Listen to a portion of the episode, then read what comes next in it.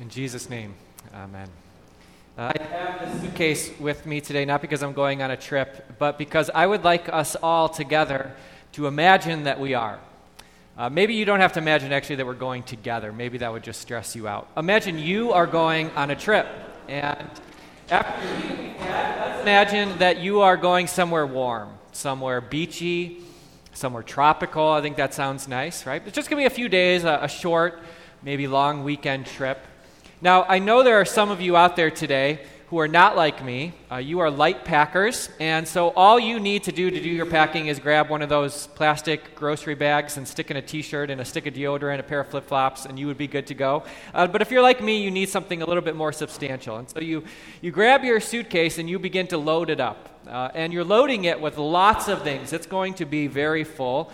Uh, but the, the reality is, most of those things you probably don't need but maybe you have your mother's voice going through your mind telling you to be ready for any circumstance. And so you pack t shirts and shorts because that's what you wear to a warm tropical place, but you also are packing sweatshirts and hoodies, warm, fuzzy socks, and pairs of jeans. You never know, it might get cool at night. You're, you're packing makeup that you'll probably never wear, but who knows, maybe you'll get invited to some swanky beach party. You're You've got little tools in the bag just in case something breaks, maybe one of those little mini pairs of scissors or tweezers or one of those little screwdriver sets that, that can solve just about anything. Maybe you have gadgets and gizmos to occupy your time with as you travel and in your down moments. Your bag, let's imagine, it's full. It's, it's almost bursting at the seams. You're maybe even a little worried that you'll make security, but you do. And as full as that bag is, you, you, you get up onto the plane and and you're on your way. When you do make it to your destination, whatever beachy, tropical place sounds good to you, uh, you, you, don't have time to check into the hotel. No, no time for that. So you go straight for the beach and you set down your bag and you begin to open it up and you're looking for the things you really need and, and you're pulling everything out. And, and now you're realizing how silly it was that you brought those six extra pairs of socks and the hoodies and the jackets. You're never going to need those. That's obvious now. You're pretty sure you're never going to wear this makeup. You're not going to need these little tools and all of the gadgets and gizmos probably aren't good for much just get sand in them anyway. But you've, you've piled all of this stuff that filled your bag up and you put it off to the side, but now you realize you have a problem uh, an epic, epic problem. And your issue is that you have forgotten the, the few things that you actually need for a, a trip like this. You've forgotten the, the, the, the only requirements for spending time at the beach. You've forgotten to pack your swimsuit and a towel.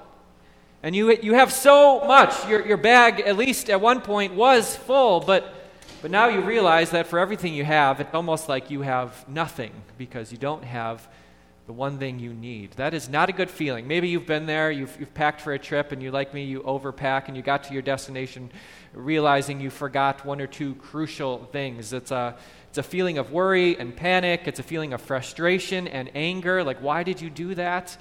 That's not a good feeling.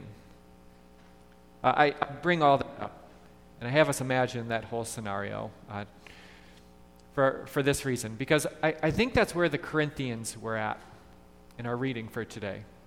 I don't mean that they were at the beach on a vacation, but, but in many ways, as we've seen the last few weeks, what Paul has been reminding them of is that in, in many ways their lives are full. They have filled themselves up. And, and we've talked about all of those different things that fill their lives personally and together as the church. Uh, they have filled their lives up with these amazing spiritual gifts. They can prophesy, they can heal, they can do miraculous wonders, they can speak in tongues. Within their midst, they have, as, as Paul mentioned last week, disciples and apostles, evangelists and teachers, administrators. Their church was full of important people. It, it's seen from the outside looking in as though they had everything. They had accumulated so many good and godly things, gifts from above. And yet, Paul's point today is that although they had so much, although their lives were so full, they missed and lacked the one thing they needed, and that was love.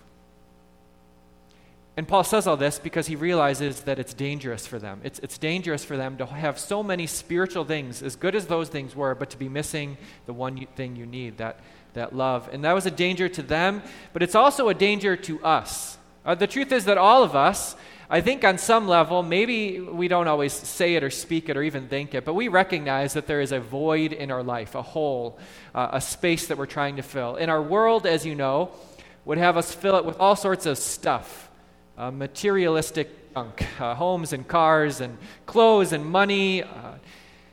But, but that's actually not what Paul is talking about today. That's not his warning. Today he's speaking uh, about the danger of uh, filling your life with spiritual things, things that we might pat ourselves on the back about and, and feel pretty good about. He's, he's warning us uh, against those of us who might try to fill our lives with, with the study of Scripture you know, those of us who might devote time each day to read God's Word, and, and, maybe you're one of those people that even reads the notes at the bottom of the page. And Paul's warning is that those things are good. It's good to fill your life with study, to try to wrap your mind around God and know Him better. But you can do all that. You can fill your life in that way, and yet if you don't have love, you don't have anything.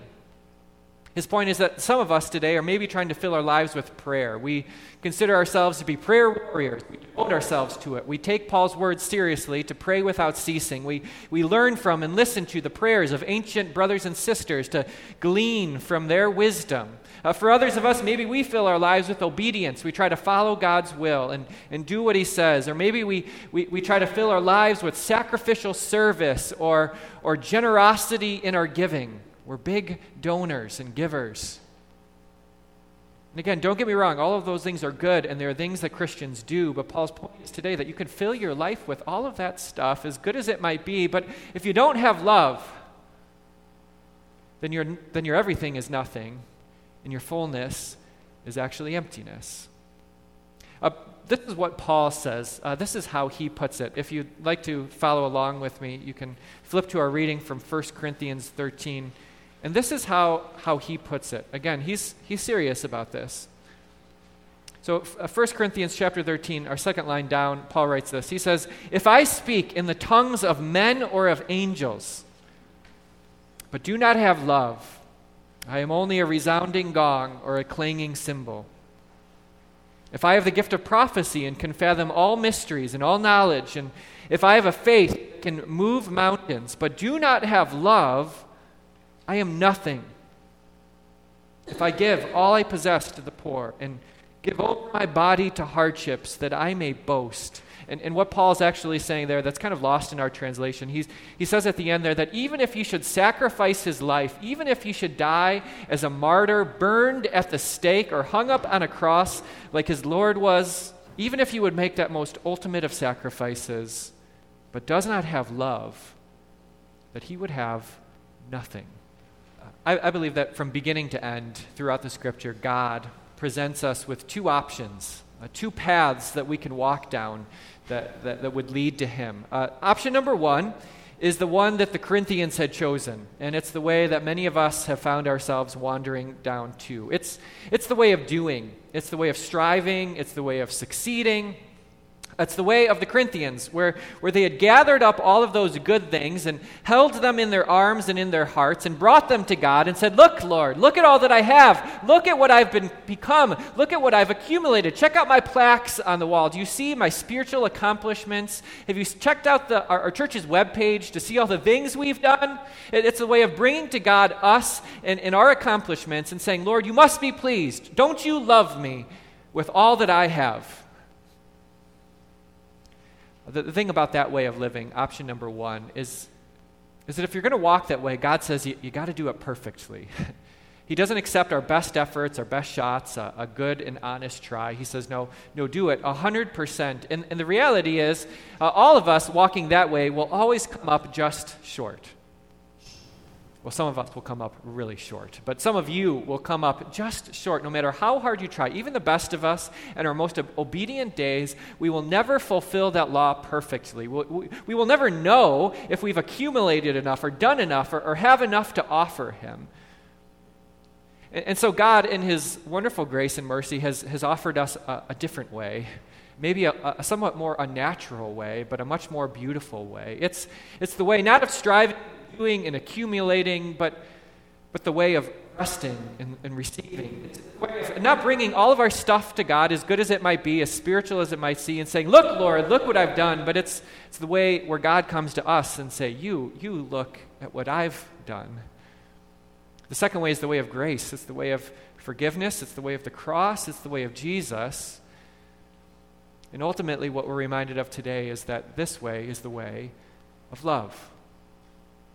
And Paul says that's the way to God. That's the way to Him, to see Him, to be with Him, both now and for eternity. It is only through God's love that you will get to where you want to be, through that cross shaped love, through that sacrifice of love. That's the way to God. And, and you can have and do and be so many other things, and we are as Christians. We do pray and, and read our Bibles and, and give and serve and, and respond in obedience, but God says, without love,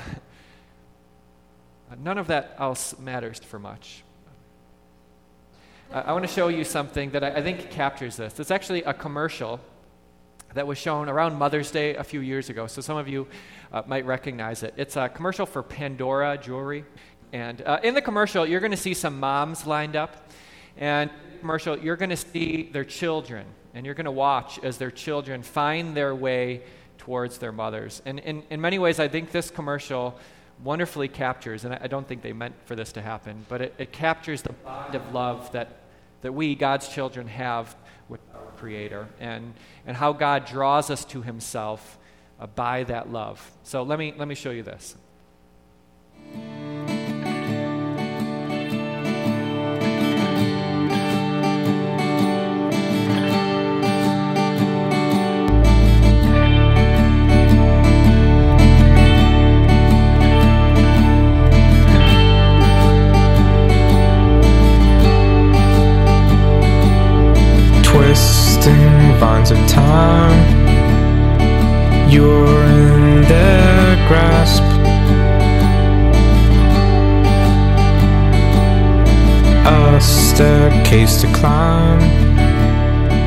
Breathing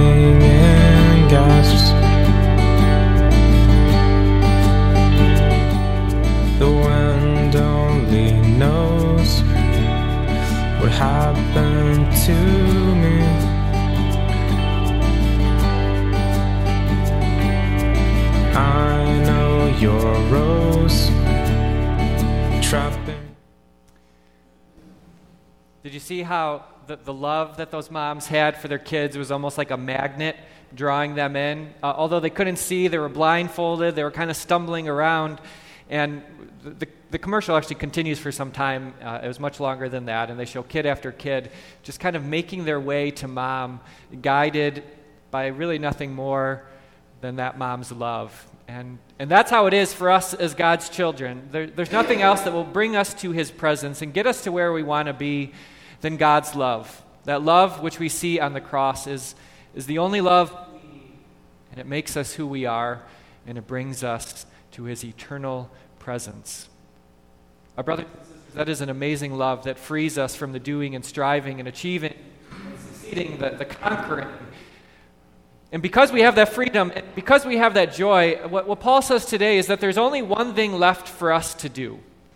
Now, there are a lot of things that Christians do, of course. We do pray, we do study the scriptures, we do give, we do obey, all of those things, of course. But what Paul says today is, is that the one thing necessary is for us to open up our lives after we have been filled uh, to the fullness of that love, is, is to, to almost open up the spigot of our hearts and to let that love come out.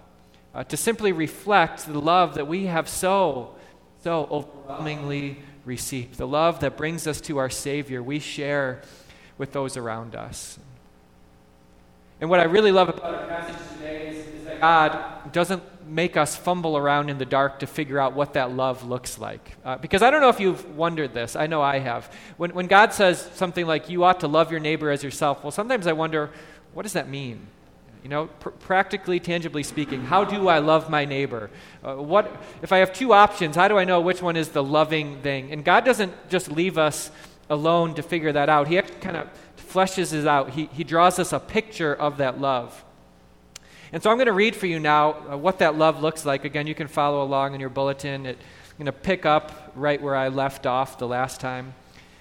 Uh, again, these are familiar words. In many ways, though, I, I think what they do is they reflect to us God's love. As I read these words, I want you to picture God and His love for you because everything that Paul writes about love could be said about God for you. It's describing God's love on your behalf. But I think it also describes the love which we reflect. Uh, it describes the love by which we love others. And it, it shows us what that love will look like in the lives of our friends and our families, our coworkers, and our neighbors. So picture God's love for you and then take that love and apply it to your situation. And I'm going to read these words uh, describing that love, and I'm going to end with them today. God says, Love is patient, love is kind. It does not envy, it does not boast, it is not proud, it does not dishonor others, it is not self seeking, it is not easily angered, it keeps no record of wrongs. Love does not delight in evil, but rejoices with the truth. It always protects, always trusts, always hopes, always perseveres. Love never fails. In Jesus' name, amen.